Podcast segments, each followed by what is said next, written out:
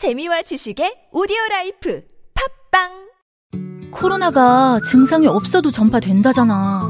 내가 지금 멀쩡해 보여도 걸렸을 수 있다는 거지.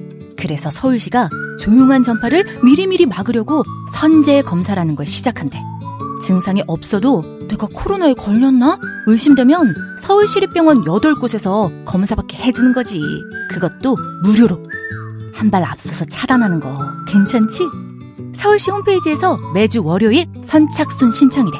다중이용시설 갈 때 QR코드 찍는 것도 꼭 알아둬. 서울시의 백신은 변함없이 시민 여러분입니다. 이 캠페인은 서울특별시와 함께합니다. 안녕하세요. 부총리 겸 교육부 장관 유은혜입니다. 교육부는 먼저 사회로 진출하는 고등학생들을 위해 좋은 고졸 일자리를 늘리고 취업의 길을 넓히겠습니다. 그리고 고등학교 졸업 후 바로 취업을 하더라도 원할 때 공부할 수 있도록 돕고자 합니다. 우리 아이들이 학벌 중심의 입시 경쟁에서 벗어나 다양한 능력과 꿈을 키우고 취업 후에도 소외되거나 차별받지 않도록 여러분도 함께 응원해주세요. 이 캠페인은 교육부와 한국직업능력개발원이 함께합니다. 초등학교 시절 자영 씨는 친구들의 눈을 피해 한참을 돌아 집에 왔다고 합니다. 보육원에 산다는 이유만으로 놀림을 받았기 때문입니다. 자영 씨는 바랍니다. 사람들이 어떤 환경에서 자랐건 똑같이 대해주는 세상을 말입니다. 만 18세가 되면 보육원을 나와 자립정착금 500만 원으로 자립해야 하는 18 어른. 이제 막 세상에 나온 18 어른들의 이야기를 당사자의 목소리를 통해 전하고자 합니다. 자세한 내용은 검색창에 18 어른 캠페인을 검색해주세요. 아름다운 재단. 거동이 불편한 우리 어머니 혼자 두어도 괜찮을까? 걱정 마세요. 우리들의 든든한 동반자 서울시 사회서비스원이 있잖아요. 다양한 돌봄 서비스를 제공하는 종합재가센터를 운영합니다. 노인 요양, 장애인 활동 지원부터 방문 간호, 긴급 돌봄까지. 우와, 그런 곳이 있다고요? 어디예요? 성동, 은평, 강서, 노원, 마포, 찍고 올해 5개 종합재가센터가 함께합니다. 언제든 어디서든 믿음직한 동반자 서울시 사회서비스원. 자세한 내용은 서울시 사회서비스원 홈페이지에서 확인하세요. 이 캠페인은 서울특별시와 함께합니다.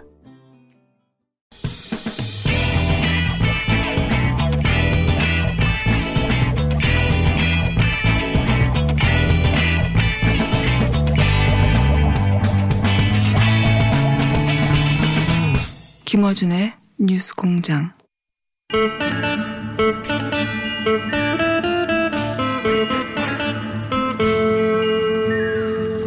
문화이퍼 우상호 의원 나오셨습니다. 안녕하십니까? 네. 안녕하십니까? 네. 네.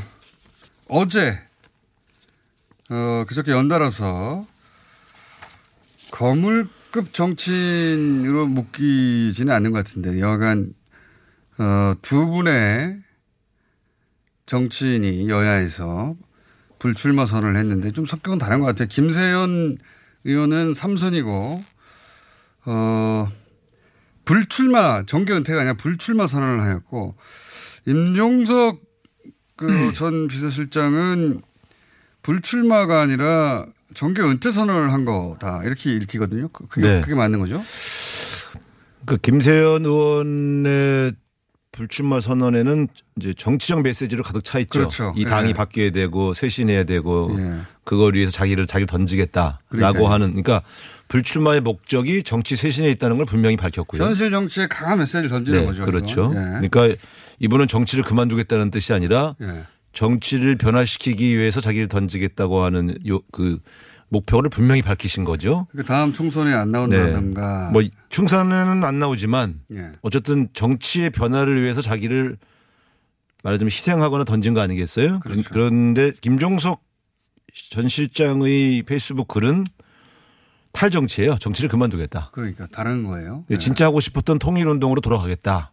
그렇기 때문에 이거는 여기에 무슨 정치 당이 실망했다든가 대통령이 실망했다든가 정치를 바꿔라든가 이런 민주당, 메시지는 없죠. 그렇죠. 민주당이 어떻게 하라든가. 그러니까 그거는 본인이 어떻게 하겠다 이거만 있어요. 그렇습니다. 그렇기 때문에 이제 임종석 실장의 선언이 훨씬 더 충격적이고 왜 그랬냐. 네. 왜 그랬습니까? 잘 아시잖아요. 저도 잘 모르겠습니다. 이 결정할 때 저하고 의논하고 한 건 아니거든요. 네. 그러고 보면 네. 우상호 의원님과 의논하고. 근데 꼭 이런 얘기할 때 웃더라고. 아니 중요한 결정인데. 근데 이런 게 있어요. 네. 저희 세대들이 갖고 있는 정치에 입문할 때의 목적 의식이 있어요. 네. 하나는 이제 간단하게 말하면 민주화 통일입니다. 네. 우리가 지향하는 우리가 네. 쓰임새가 있다면 왜 정치를 하냐 할 때 민주주의의 발전과 남북관계의 발전 네. 이 두 개가 우리가 정치하는 목적이다 이렇게 얘기를 하는데 어떤 측면에서 임종석 전 실장이 진짜 하고 싶었던 건 나는 통일에 기여하는 거다. 네. 그러니 내가 여기서 정치를 떠나겠다 이렇게 얘기하고 있는데 제도권 정치로부터 떠나겠다. 그렇습니다. 네. 그래서 이제 어쨌든 빠르게는 뭐 다음 총선도 안 나오고 네. 제가 볼 땐 국회의원은 영원히 안 하겠다. 난 통일운동 하겠다 이렇게 간 건데 이건 출마 안 하겠다는 거면 대선 후보로도 출마 안 하겠다는 얘기잖아요. 그거는 모르죠 뭐.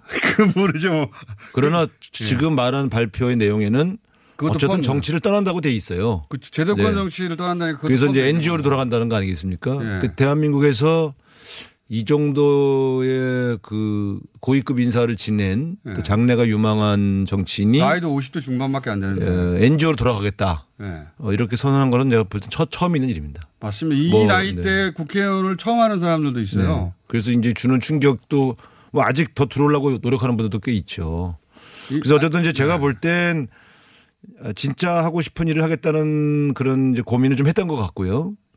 그러니까 어떤 자리를 보고 높은 자리에 올라가는 게 아니라 이 가치를 중심으로 움직였던 자기 자신의 움직임을 이제 보여주려고 하는 것 같고. 이거는 당에서도 혹은 가까운 사람들도 전혀 예상치 못했던 거죠. 제가 몰랐으면 알만한 사람이 없었다고 보시는 게 맞습니다. 그러니까요. 예. 근데 어쨌든 그런데 이런 중요한 결정을 할 때 의논 한 번 하지 않을 정도의 관계입니까? 우상호 의원님과? 그게 지금 중요합니까? 이 대목에서. 지금 잘 알고 친하다고 수십 년 동지인데. 글쎄 말이에요. 근데 어쨌든 뭐 조만간 보기로 하긴 했는데 네. 이런 것도 있는 것 같아요. 제가 이제 심정적으로는 조국 장관 사태 파동 이후에 이제 우리 세대에 대해서 이제 이런저런 질타가 좀 쏟아졌지 않습니까? 네. 근데 저도 사실 비슷한 심정인데 좀 야, 이게 우리가 무슨 자리를 놓고 네. 정치 막 무슨 기득권 하되어 있다고 말하는 거에 대해서 약간 모욕감 같은 걸 느끼고 있었거든요. 그렇지 않은데 그거를 보여주려고 했을 수 있다. 그만두는 게 제일 쉬운데 사실 여기서도 예 말씀드린 적 있잖아요. 네. 근데 뭐 보여준다기보단 그런 마음이 그런 것도 작동했습니다. 내가 왜 굳이 욕 먹으면서 계속 무슨 국회의원의 탐욕을 가지고 움직인 것처럼 보이는 거에 대해서 그렇게 보이는 뭐 내가 진짜 하고 싶었던 그냥 통일운동으로 돌아가지. 이런 식의 어떤 마음의 정리들을 해온 게 아닌가. 최근 1, 2주일 사이에 또 마치 무슨 지역구에 원래 이분이 종로 출마를 생각하면서 이사했던 건 다 아시는 예우이니까 예. 거기도 뭐 특별히 뭐 이렇게 비켜주거나 흔쾌히 양보하는 분위기는 아닌 것 같고 예. 그럴 바에는 내가 뭐 비루하게 계속 국회의원에 연연해서 대기하는 것처럼 보일 필요가 있을까 하는 그런 생각. 이 복합적으로 몰려왔던 것 같습니다. 제가 볼 때. 그러니까 그냥 흔쾌하게 내가 진짜 하고 싶은 나는 정치를 이런저런 가치를 실현하기 위해서 하고 싶었는데 뭐 굳이 그렇게 흔쾌하게 주변에서 다 도와주는 게 아니면 내가 진짜 하고 싶었던 통일운동 하면서 국가에 기여하자 이렇게 결심한 걸로 저는 판단하고 사실은 있습니다. 사실은 그 보수 진영에서 주사파 공격을 할 때 딱 찍어서 임종석 전 비서실장을 의미했었는데 과거에. 근데 보수가 공격하는 거는 별로 저희는 네. 힘들어하지 않습니다. 그건 어쨌든 네. 경쟁이고 우리를 잘 모르시는 분들의 이제 정략적 비판이니까. 근데 이제 문제는 같이 정치를 하는 분들이거나 같은 지지자들이 그 기득권층화 되어 있는 386 물러나라 막 이런 얘기하면 네. 뭐 그게 직접적으로 공격적으로 하진 않아도 자꾸 그런 뉘앙스의 기사들이 나오면 나한테 하는 얘기 같다. 아니 그래. 대표적인 게 임종석, 이인영, 우상호지 뭐 딴 사람이 있습니까? 그러니까 이제 그러면 마음 속에서 네. 아 진짜 그만둘까 이런 생각들이 나오죠 한 번씩. 같은 인간적인 고뇌 끝에 결론이지. 그런 것도 있고 네. 실제로 자기가 진짜 하고 싶은 일은 통일에 기여하는 거거든요, 사실. 그거 뭐 20대부터 그랬죠. 네, 그러니까 이제 네. 그런 정체성이 있기 때문에 지금 남북관계도 잘 안 풀리고 그러니까 뭐 이런 복합적인 요인이 저는 이 결심의 배경에 있다 이렇게 보고 있습니다. 그럼 어느 순간에 대북 특사 이런 역할을 할 수도 있죠. 그거는 모르죠. 네. 할 수 있다고 봅니다. 그건 뭐 제도권에 가서 국회의원하거나 뭐 출마하는 게 아니니까. 적어도 북쪽에서는 신뢰할 수 있는 대화 파트너인 건 틀림이 없죠. 그건 확실하죠. 네. 네. 그리고 이제 막혀 있는 전국에서는 오히려 그런 역할이 더 중요할 수도 있죠. 국회의원 한 번 더 하는 것보다. 근데 어쨌든 역사에 기여하는 그런 임종석 실장이 되기를 바라겠습니다. 본인은 불출마 의사 없으시죠? 뭐 없으시겠어요? 이런 걸 바로 이렇게 다이렉트로 물어보는 공장장도 보면 참 좋은 품성은 아니에요. 그죠? 본인은 없으신 것으로 확인되었습니다. 네. 자, 네. 그러면 김세연 의원 같은 경우에 그 자유한국당에서는 굉장히 젊고 분석력 있고 개혁적이다 이렇게 평가받던 분이에요. 이분은 저희 네. 여당 안에서도 네. 비교적 평가가 좋았던 분입니다. 네. 그러니까 왜냐하면 어떤 담론을 얘기할 때 그 모 의원들처럼 소리 지르거나 막 그 이렇게 괴롭히거나 네. 그런 게 아니라 상당히 합리적인 논조로 그러니까요. 비판을 네. 하셨던 분이고 또 실제로 되게 합리적이고 굉장히 점잖습니다. 부산에서도 인기가 좋고. 3선 이상 중진 불출마를 자유한국당에 요구하는 목소리가 있었었는데 그중에 포함되지 않는 분인데요. 절대 포함되지 않을 분이죠. 네, 근데 제가 안타까운 게 그 진짜 물러나야 될 분들은 안 물러나고 네. 이렇게 임종석 그 뭐 저 김세연 의원들처럼 참 좋은 분들이 이런 분들은 사실 고민을 하는 거잖아요. 무엇이 네. 이 역사에서 나의 역할일까. 그러니까 이런 분들이 그만둔다고 하는 것이 좀 안타까워요. 사실 김세연 의원 같은 분은 오히려 정치를 더 하셨어야 될 분입니다. 제가 볼 때. 근데 말씀하셨듯이 김세연 의원의 불출마는 그 자유한국당이 자기 역할을 다했다, 역사적 소임을 다했다, 혹은 해체돼야 된다. 이 이야기는 김무성 전 의원이 그 탄핵 직후에 탈당하면서 바른당 네. 창당할 때 했던 얘기거든요. 그때. 김세연 의원이 주장하신 내용을 아예 굳이 분류를 해보면 김무성 의원이나 유승민 의원 그렇죠. 등이 말씀하시고 있는 탄핵 이후에 보수가 예. 한골 탈퇴하는 모습을 보여줘서 국민의 사랑을 다시 받기 위해서 노력을 해야지. 그냥 이대로 가자는 것은 말이 안 된다. 예. 그 논리 연장에 있지요. 예, 그러니까. 예, 그렇습니다. 메시지는 그 메시지입니다. 그렇습니다. 왜냐하면 이분도 사실 탈당했다가 다시 돌아오신 분이잖아요. 그러니까 그런 고민을 계속 해왔다고 봐야 되고 예. 엄밀하게 말하면 제가 뭐 남의 집안 얘기할 건 아니지만 적어도 국민적으로 탄핵을 당했던 세력이 그 정도의 변화 노력도 하지 않는다 그러면. 과연 어떻게 선거를 치를 거냐 이런 반성적 발언이 저는 옳다고 봅니다. 그러니까 황교안 대표 체제에 던지는 메시지 아닙니까? 그러니까 소위 친박 혹은 친황 다시 예전처럼 영남 베이스의 정당으로는 안 된다 이런 메시지거든요. 네. 그렇죠. 그렇죠. 네. 네. 근데 여기에 황교안 대표하고 나경원 대표가 답을 해야 됩니다. 답은 하셨어요. 황교안 대표는 다양한 목소리가 있고 참고하겠다 이렇게. 네, 그런 정도의 답은 답이라고 볼 수가 없죠. 황교안 대표에게 불출마를 요구하셨으니까. 네. 꼭 집어서 불출마라기보다는 모두 물러나야 된다. 모두 불출마하면 사실 당이 존립은 안 되니까 저는 그런 헌신과 희생의 모습을 보여줘야 된다. 변화를 위해 정말 모든 걸 다 거는 모습을 보여주자 이런 취지 아니겠어요? 근데 대답이 좀 한가로웠던 느낌이 드네요. 이게 이 두 세력이 부딪히는 거 아닙니까? 그러니까 소위 이제 탈당, 복당한 분들하고 또 친박, 친황 네. 이분들이 이 소위 대통합에 대한 어떤 시각 차이가 있고 자유한국당으로 고스란히 가서 그러니까 네 그렇습니다. 황교안 대표의 통합론은 황교안 대표의 그 주도권을 그대로 인정한 상태에서 흡수돼서 밑으로 돌아라. 범 보수 통합을 하자 이런 거고 네. 김세연 의원이나 유승민 전 대표의 주장은 완전히 변화된 새로운 보수 정당을 만드는 그러니까. 그러한 창당이어야 된다 이런 주장이 이제 소위 말하면 쟁점인 것이죠. 유승민 대표의 공간도 그래야 마련이 된다. 뭐 이런 네. 얘기인 것 같고. 아니 그렇게 하지 않는다면 안철수 대표가 그 참여하겠습니까? 그러면 안철수 대표가 참여하지 않는 신당이 그 보수통합이 찌그러진 도로새누리당이죠. 그게 무슨 보수통합이에요. 그러니까 황교안 대표는 그럼 내놓겠습니까? 자신이 이미 어렵게 당 대표를 해가지고 아니 본인이 대표직을 던지지 않아도. 네. 보수 개혁의 기치는 들고 나갈 필요가 있죠.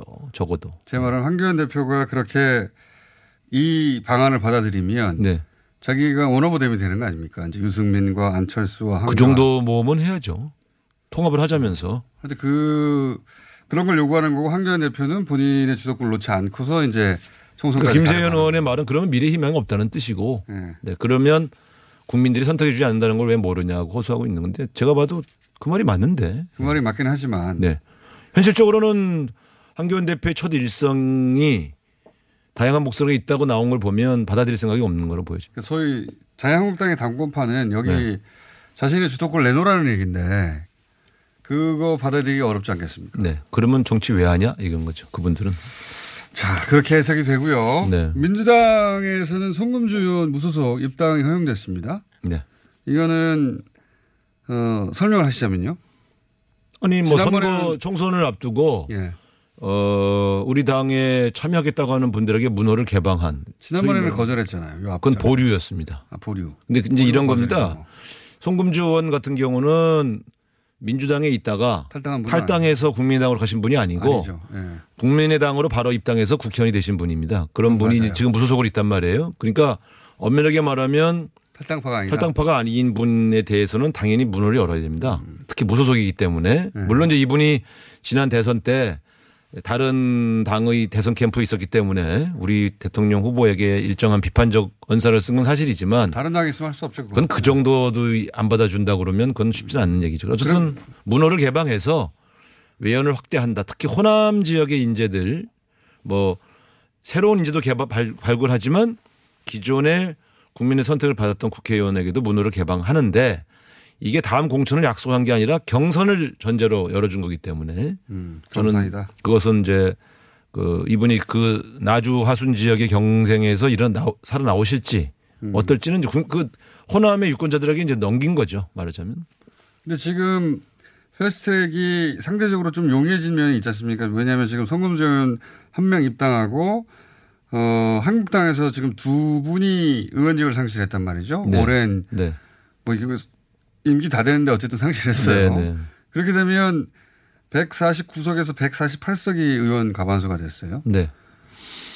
마이너스 2의 효과가 있는데 넘겨야 되는 선이. 이렇게 되면 패스트트랙 통과 가능성이 상대적으로 좀 높아진 건 맞죠. 그러니까 현재 있는 정당 구도만 보면 네.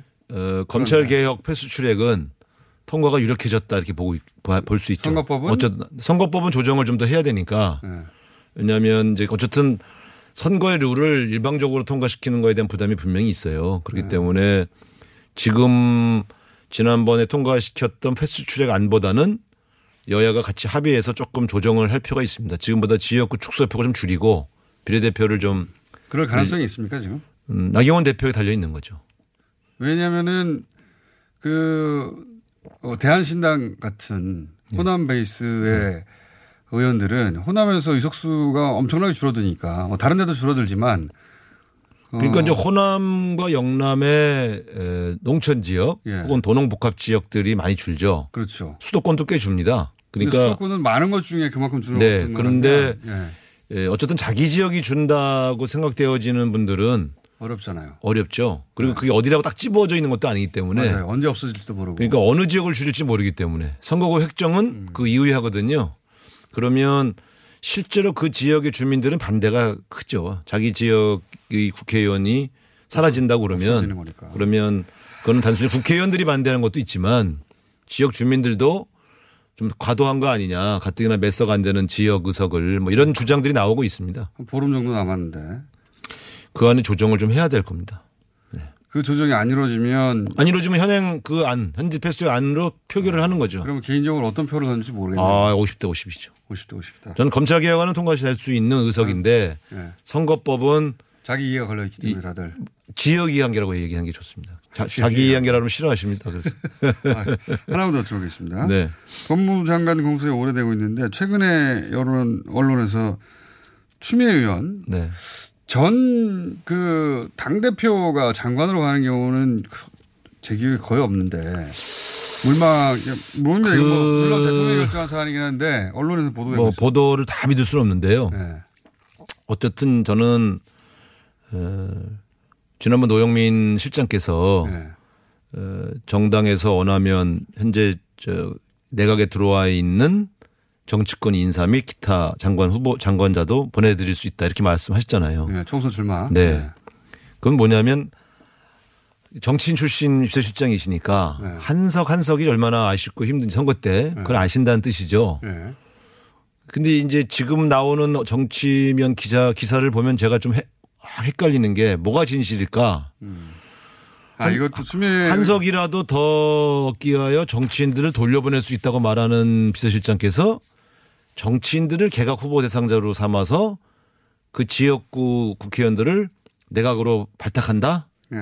저는 그게 과연 맞을까? 추미애 대표는 뭐. 그래서 저는 추미애 대표 자체의 문제가 아니고 네. 저는 총선을 앞두고 개각은 최소화돼야 된다. 그렇다고 해서 이 법무부 장관을 그냥 비워두고 총선을 치르기에는 너무 많이 남았잖아요. 저는 뭐 비워두는 상관없다고 생각합니다. 어차피 검찰개혁 국회에서 하고 있으니까. 근데 그냥 그렇게 하자는 얘기가 아니고 네. 그 의석수를 하나 줄일 만큼은 아니다. 그렇습니다. 그리고 이런 겁니다. 사람들이 이제 물갈이 얘기를 많이 하는데 네. 4년 전에도 보면 유인태 의원 네. 오영식 의원이 이제 물갈이 됐어요. 네. 딱 집어서 그 두 지역만 말씀드릴게요. 그 두 지역이 새누리당으로 넘어갔습니다. 그렇죠. 그럼 물갈이를 왜 합니까? 이기려고 하는 건데 네. 오히려 두석을 잃었잖아요. 네. 또 이해찬 대표가 세종에서 물갈이 됐었는데 네. 무소속으로 나오시니까 그분이 살아왔잖아요. 네. 그러니까 물갈이라는 것을 그렇게 하면 안 된다는 뜻입니다. 제가 말씀드린 건 추미애 대표는 물갈이를 하려고 하는 게 아니라 법무부 장관 자리가 워낙 중요한데 거기 오세훈 전 시장이 있잖아요. 네. 거기에 그러면 신인을 넣어서 오세훈 씨를 이길 수 있다고 생각하십니까? 그런 의미에서. 제가 볼 때 지금부터 하는 개각은 저는 굳이 뭐 총선을 위해서 올인할 필요는 없지만 당에 피해를 주는 개각을 하면 안 돼요. 그거는 저는 분명히 말씀을 드리고 싶습니다. 특히 총선 때라서 예민합니다. 네. 그렇긴 한데 네. 당 지도부도 아니고 네, 청와대 힘도 없기 때문에 우상호 의원이 오랫동안 봐온 결과 네. 총선 때는 그렇게 하면 안 된다 이런 말씀으로. 아니 제가 볼 땐 지금 이제 정치부 기자들이 막 쓰는 많은 기사들이 두 개의 주장이 모순되는 게 꽤 있다는 말씀을 드린 맞습니다. 거죠. 네, 네 그건 맞습니다. 그건 맞는데 이제 친구 임종석 전 비서실장까지도 연락을 안 한다고 하니까요 우상호 의원에게 지금. 자, 다음 나오실 때는 임종석 전 실장의 진짜 속내는 무엇인지 좀 들어보세요. 아니, 근데 그런 얘기는 우리 또 만나도 비슷한 얘기예요. 선수들끼리 이렇게 뭐 구체적으로 왜 그랬어? 뭐 이런 얘기는 안 하고 네. 고생했다 술 한잔 하자 이러고 끝나지. 뭐 그걸로 이번에는 한번 물어봐 주세요. 왜 그랬어? 김어준 공장장이 물어보더라. 예. 네? 이렇게 얘기를 해서 네. 세 가지를 요약해 달라고. 1, 2, 3. 자, 오늘 여기까지 하겠습니다. 자. 우라이프 우상호 의원이었습니다. 네. 감사합니다. 안녕하세요. 치과의사 구지은입니다. 태아가 자랄 때 가장 먼저 생기는 기관이 어디일까요? 바로 입입니다. 먹는다는 것은 삶의 시작이자 끝인 것이죠. 100세 시대인 요즘은 치아를 100년 가까이 사용합니다. 그럼 어떻게 해야 치아를 100년 동안 건강하게 관리할 수 있을까요? 바로 올바른 칫솔질과 정기적인 스케일링입니다. 가까운 치과를 방문하시면 치과의사 선생님께 올바른 칫솔질을 배울 수 있습니다. 그리고 1년마다 건강보험 적용이 되는 스케일링 치료 놓치지 마세요. 이 캠페인은 유디치과협회와 함께합니다. 시더 아빠 발톱 너무 두껍고 색깔도 이상해. 이 녀석 그럴까봐 내가 캐라셀 네일 준비했지. 갈라지고 두꺼워진 발톱 무좀이 싹 사라진다고. 미국 판매량 1위, 600명 임상실험을 거친 전세계 48개국 손발톱 케어 압도적 지배자 캐라셀 네일. 2주 후 달라진 손발톱을 경험할 수 있습니다. 네이버에서 캐라셀 네일을 검색하세요. 월매 369 가격 만족 품질 만족 수입 명품 매트리스 월매 369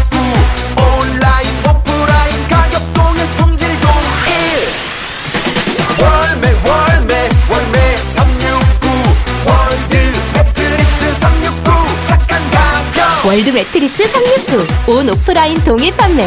지금 검색창에 월매 369.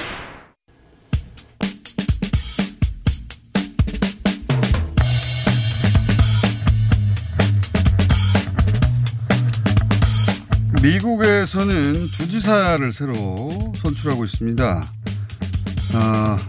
이 뉴스 미주 한인 유권자연대 김동석 대표와 함께 짚어보겠습니다. 안녕하세요. 네, 안녕하세요. 네, 루이지애나 남부입니다. 여기서는 공화당이 이겼어야 했는데 졌기 때문에 트럼프 대통령 대선 가도에 적신호가 켜졌다는 식의 국내 보도가 많습니다. 미국 현지에서 보시기는 어떻습니까?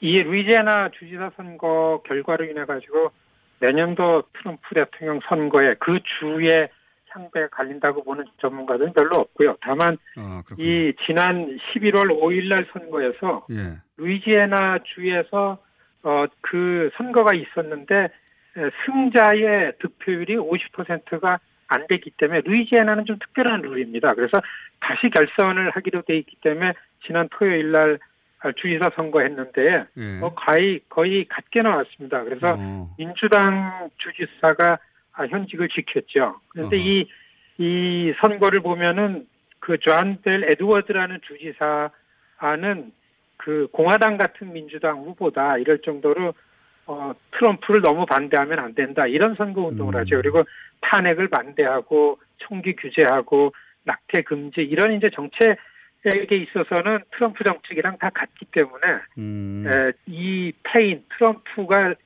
지원을 한 자당 후보의 패인을 전문가들은 경험이 없는 돈만 있는 사람이 갑자기 나와가지고서 그냥 트럼프 인기만을 가지고 있다가 진 거 아니냐 이제 아주 신인이 나왔다 이렇게 분석을 하고 있고요. 그 다음에 이 그 지지율 자체를 보면은 잠깐만요 대표님 그러니까 요 루이지애나 선거에서 민주당이 이겼는데 기존 그 주지사가 계속 다시 재선됐는데 그것은 그 민주당의 주지사가 워낙 공화당 성향 그러니까 낙태도 반대하고 탄핵도 반대하고 총기 규제도 반대하는 이게 사실 그 굉장히 중요한 지표들인데 낙태나 총기 문제는 그걸 다 공화당 성향으로 주장했던 민주당 주지사였고 반면에 공화당 주지사는 새로 등장한 돈만 많은 사람이어서 그러니까 개인의 대결에서 진 것이지 루이지애나가 민주당으로 넘어갔다 이렇게 볼 수는 없다는 말씀이시네요. 예. 그렇습니다. 예, 그 민주당 공화당이 아니고 그 후보의 상품 가치 이를테면은 사람과 사람의 그 인물 가치로 투표를 한 거가 아닌가 이렇게 이제 내고 다만 트럼프 대통령이 공개적으로 이 탄핵이라는 게 탄핵 정국이 갑자기 부상이 되면서 시선을 좀 돌리려고 한 달 새에 세 번이나 그 지역에 가서 트럼프가 이제 그 공화당 지원 유세를 했죠. 그러니까 이제 트럼프 말이 잘 안 맥혔다라는 것 때문에 내년도 선거 아마 트럼프 캠프는 선거 전략이나 트럼프 대통령의 선거하는 방식에 대해서 좀 그 체크업을 하고서 채비를 할 거다.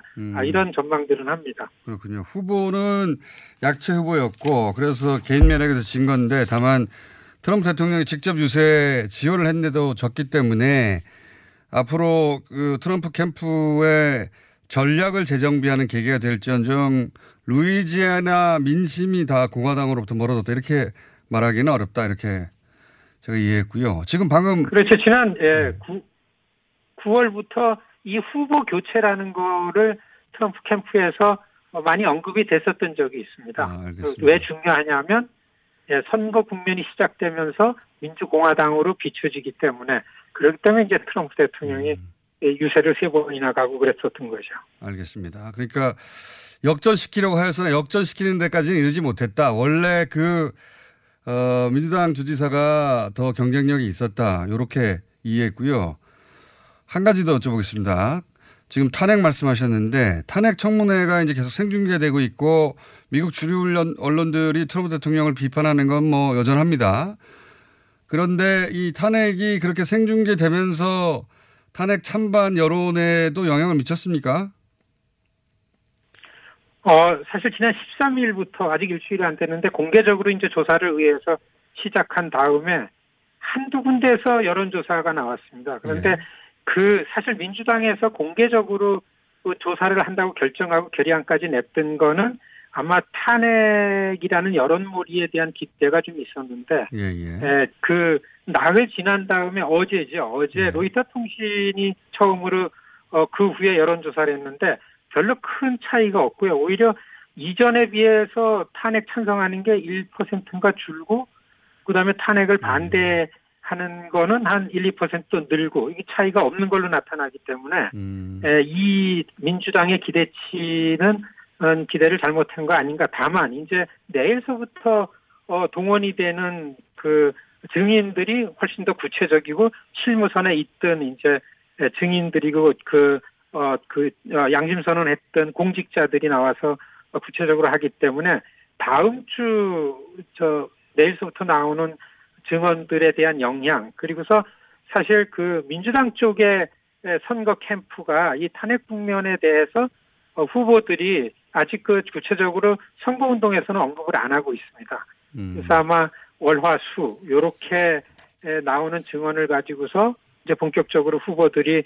대통령의 유법, 대통령 자질 이런 문제들을 트럼프를 향해서 겨냥을 하지 않을까, 뭐 이런 전문가들의 전망이 있습니다.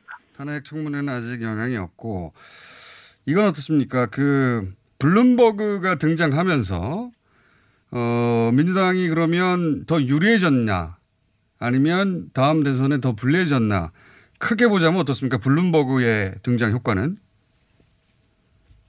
사실 블룸버그가 대선 선언을 했던 거에 대해서 좀 전문가들 전망은 민주당이 양분되는 거를 좀 막으려는 효과를 본 거 아닌가. 오랜만에 오바마 대통령이 지난 주말에 발언을 했어요. 그렇죠. 예. 민주당이 또 둘로 갈라져서 2016년처럼 그 트럼프의 분할해서 이긴다라는 전략에 휩싸인다. 그래서 너무 좌파 선명성 경쟁을 하지 마라라는 이제 그 메시지를 낸 것처럼, 예. 그 블룸버그가 나와가지고서 중도적인 그 표심들을 중심으로 후보를 좀 몰아가는 효과를 기대하지 않았나, 이런 게 있고요. 또 흑인 표가 좀 중요한 작용을 합니다. 민주당 안에서는. 예. 그렇기 때문에 흑인들의 표를 더 견고하게 좀 결집을 시키기 위해서 어제 더발 패트릭이라는 매사추세츠 주지사, 이제는 민주당의 흑인 후보가 새로 나왔습니다. 이런 거를 볼 때는 민주당이 경선에서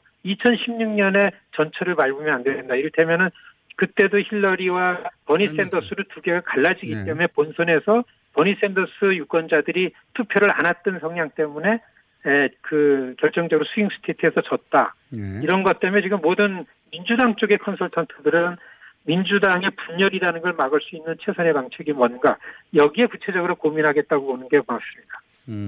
그렇군요. 그러니까 그 오바마 대통령이 나왔던 거는 버니 샌더슨 혹은 워렌 이런 후보들이 굉장히 강성 메시지를 내고 있는데, 그렇게 가게 되면 중도 유권자들이 떨어져 나가니까 그렇게 그런 식으로 가면 안 된다는 경고 메시지고, 그래서 민주당 유권자 성향이 둘로 나눠지는 걸 우려해서 블룸버그가 이제 중도 성향을 유권자를 끌어들일 것이다, 이렇게 전망하고 있는데 그렇게 쉽게 될 것 같지는 않은데요, 근데.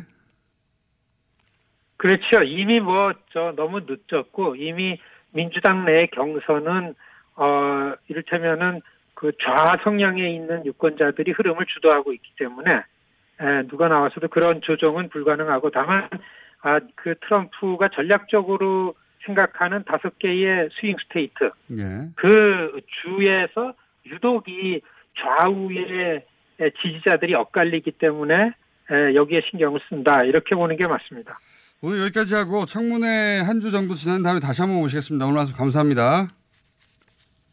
네, 안녕히 계십시오. 네, 미주 한인 유권자연대 김동석 대표였습니다.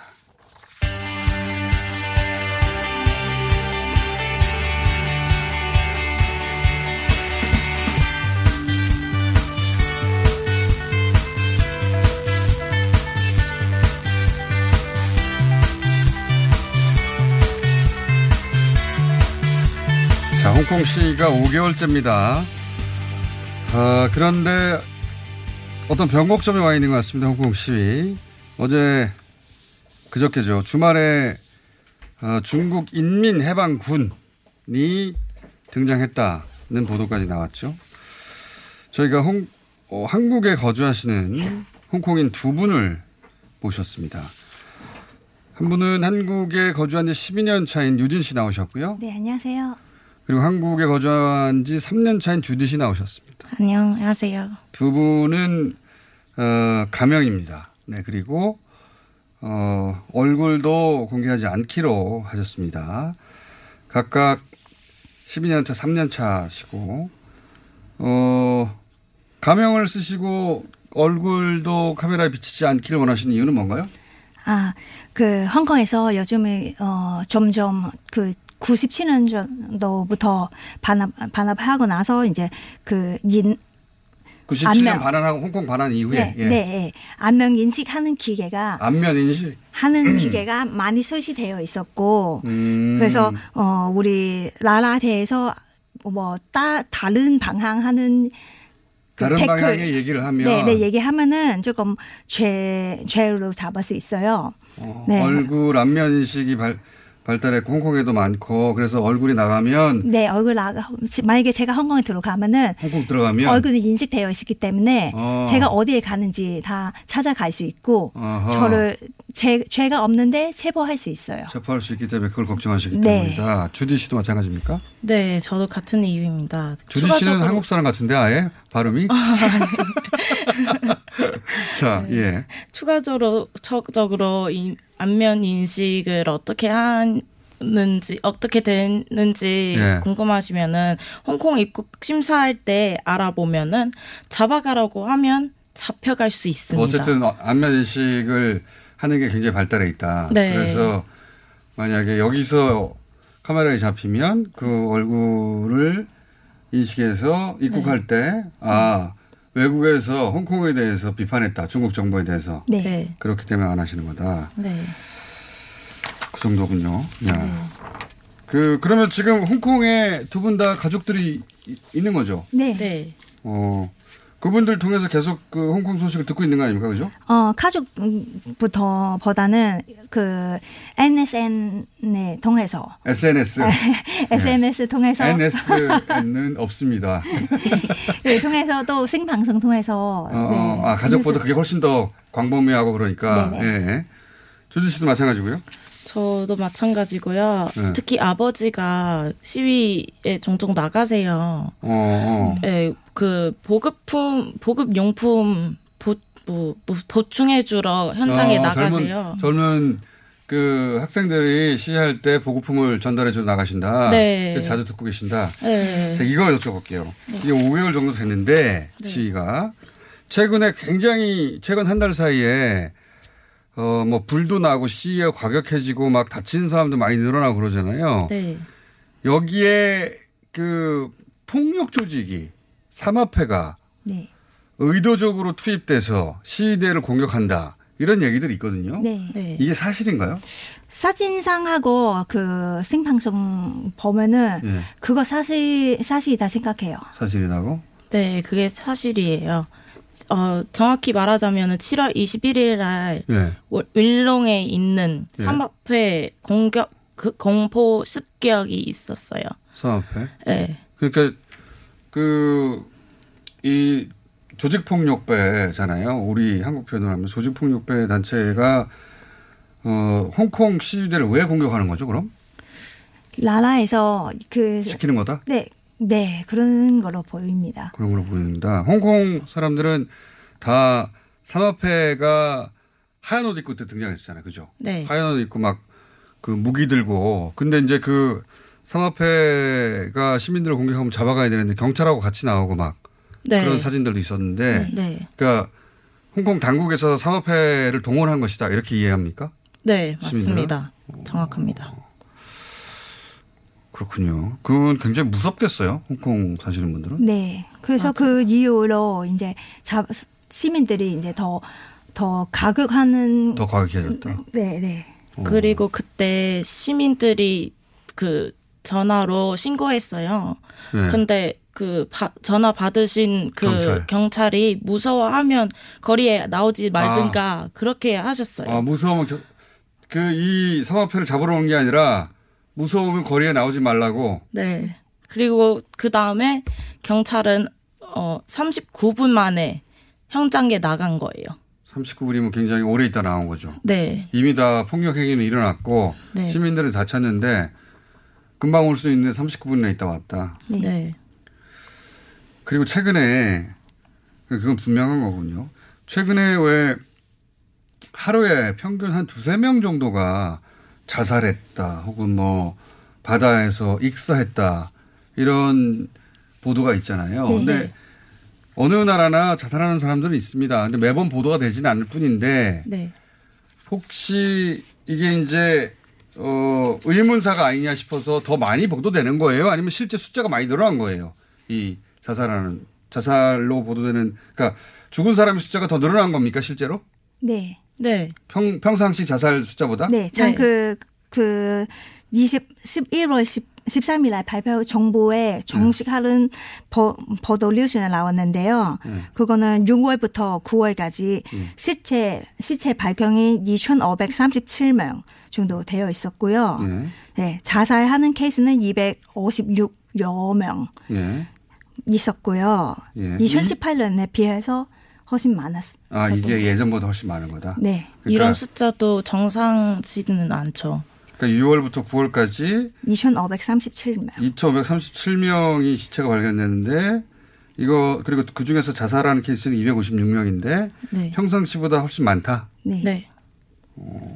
발견 안 된 것도 있을 수 분명히 있을 거고. 네. 홍콩 시민들은 이 자살이 다 자살이 아닐 수도 있다. 네. 이렇게 의심한다는 거죠. 왜냐하면 사진상에서 보면은 그 전에 뭐 며칠 전에 경찰한테 잡아갔던 사람인데 며칠 후에 이제 그 시체가 물에 떠 올라와서 예, 이제 시체로 되어 있었던 거예요. 복장도 똑같이고. 네.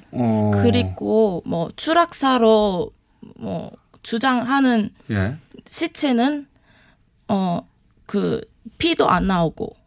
피도 안 나왔다. 네. 그 시체도 부어있고. 시체가 부어있다? 네. 근데 추락사는 이럴 수는 없잖아요. 그렇죠. 떨어져서 사망했다면. 네. 그러니까 그런 게 자세하게 우리 언론에 보도가 안 되는데 추락사라고 하는데 피가 없더라. 네. 소리도 안 냈고. 네. 근데 잡혀갔던 사람 소리도 안 났고. 네.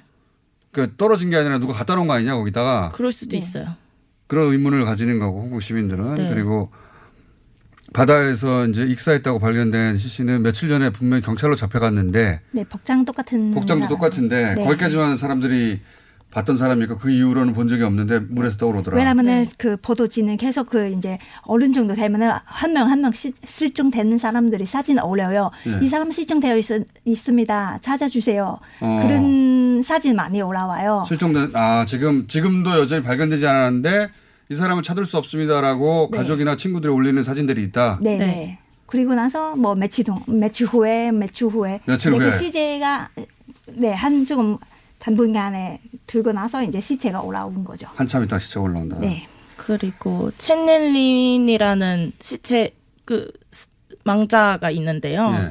그분은 나체로 그 익사로 발견된 거예요. 나체로 익사. 알몸으로. 네. 네, 알몸으로. 네, 근데 그분은 수영에 강한 선수예요. 수영 선수.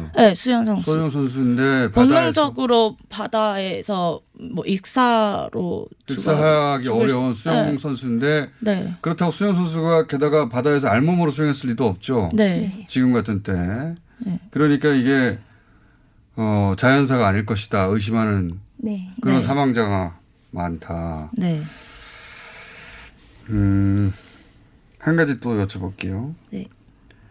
홍콩 시민들은 중국의 부대가 투입될 거라고들 생각하고 있습니까? 어떻게 생각들 하고 있어요? 네, 그렇게 되어 있어요. 곧 올 것이다? 중국 부대가? 군대가? 이틀 전에. 네, 이틀 전에 해방군이. 예, 그때는 청소하라고. 네, 청소하러 나왔는데. 자발적인 청소했다. 네, 근데 그 기본법 14장에서 예. 중국 해방군은 홍콩에 일이 간섭할 수 없다는 그렇죠. 걸로 적어 있었고요. 그러니까 중국 해방군이 네. 홍콩에 활동할 수 없다고 돼 있는데 이미 들어와서 청소를 한다는 것도 좀 웃겨요. 그래서 그거는 그 대봉이죠. 청소 자발적으로 청소하러 나왔다. 근데 그 다음날 바로 어제 총 들고 나왔어요. 그래. 군인이 자발적으로 청소하러 나올 수 있습니까? 자발적으로? 그럴 수는 없죠. 그러니까 군인이 그리고 왜? 군인인데 어떻게 자발적으로 행동을 해요? 맞아요. 군인이 네. 자발적으로 행동할 수 없죠. 군인은 명령을 받아서 하는 거죠. 그리고 나중에 또 자발적으로 진압하겠다는 얘기 나올 수도 있잖아요. 그러니까 자발적으로 청소하고 자발적으로 진압하고 네. 그러니까 중국 공산당의 지시를 받지 않았다 이런 말을 하려고 하는 건데 네. 맞아요. 네. 군인이 어떻게 자발적으로 행동을 합니까? 맞습니다. 말이 안 되는 건데. 네. 그러니까 중국의 군대는 이미 이제 투입되기 시작했다고 봐야 되는 것이고. 네. 알겠습니다. 그러면 이런 내용들을 홍콩 내 언론은 제대로 전달하고 있어요? 홍콩 언론, 신문, 방송은 어때요? 친중국입니까? 일단 제가 알기로는 TV에서 주로 나오는 그런 채널은 보통 다 친중파예요. 예. 네. 근데 뭐 일단 노인들은 TV로 그 뉴스를 보고 보니까 네. 네. 젊은이들은 인터넷으로 그 인터넷 매체에 생방송하고 네. 보도를 보니까 또 다른 입장을 들 수 있죠. 세대 간의 인식 차이가 점점 네. 커질 수가 있구나. 한 가지만 마지막으로 여쭤볼게요. 시간이 다 돼가지고. 네. 그래서 홍콩 시민들이 요구하는 사항 요구하는 건 뭐예요? 그 기본적으로 5대 요구인데요. 5대 요구. 예. 그 5대 요구가 뭐냐면 시간이 없으니까 짧게 얘기해 주세요. 예. 예. 그 긴급법하고 그 인도법 철회해 달라 예. 하고 그 체포된 시위자를 석방하라 예. 하고 그 독립 수사 그 위원회 예. 성립해 달라. 예. 그런 것도 있고 또 선거권 네, 선거권. 네, 행정장관 그러니까 시위 관련해서는 독립수사관, 그다음에 기존에 체포된 사람들은 석방. 네. 가장 중요한 거는 그 홍콩에 직접 선거를 하게 해달라 이거죠. 네. 네. 네. 다섯 개 중에서 제 생각은 가장 중요한 거는 견사에 향해서 독립조사 위원회 성립해야 되는 거는 지금 가장 급한 것 같습니다. 네. 여기까지 하겠습니다. 내일 뵙겠습니다. 안녕.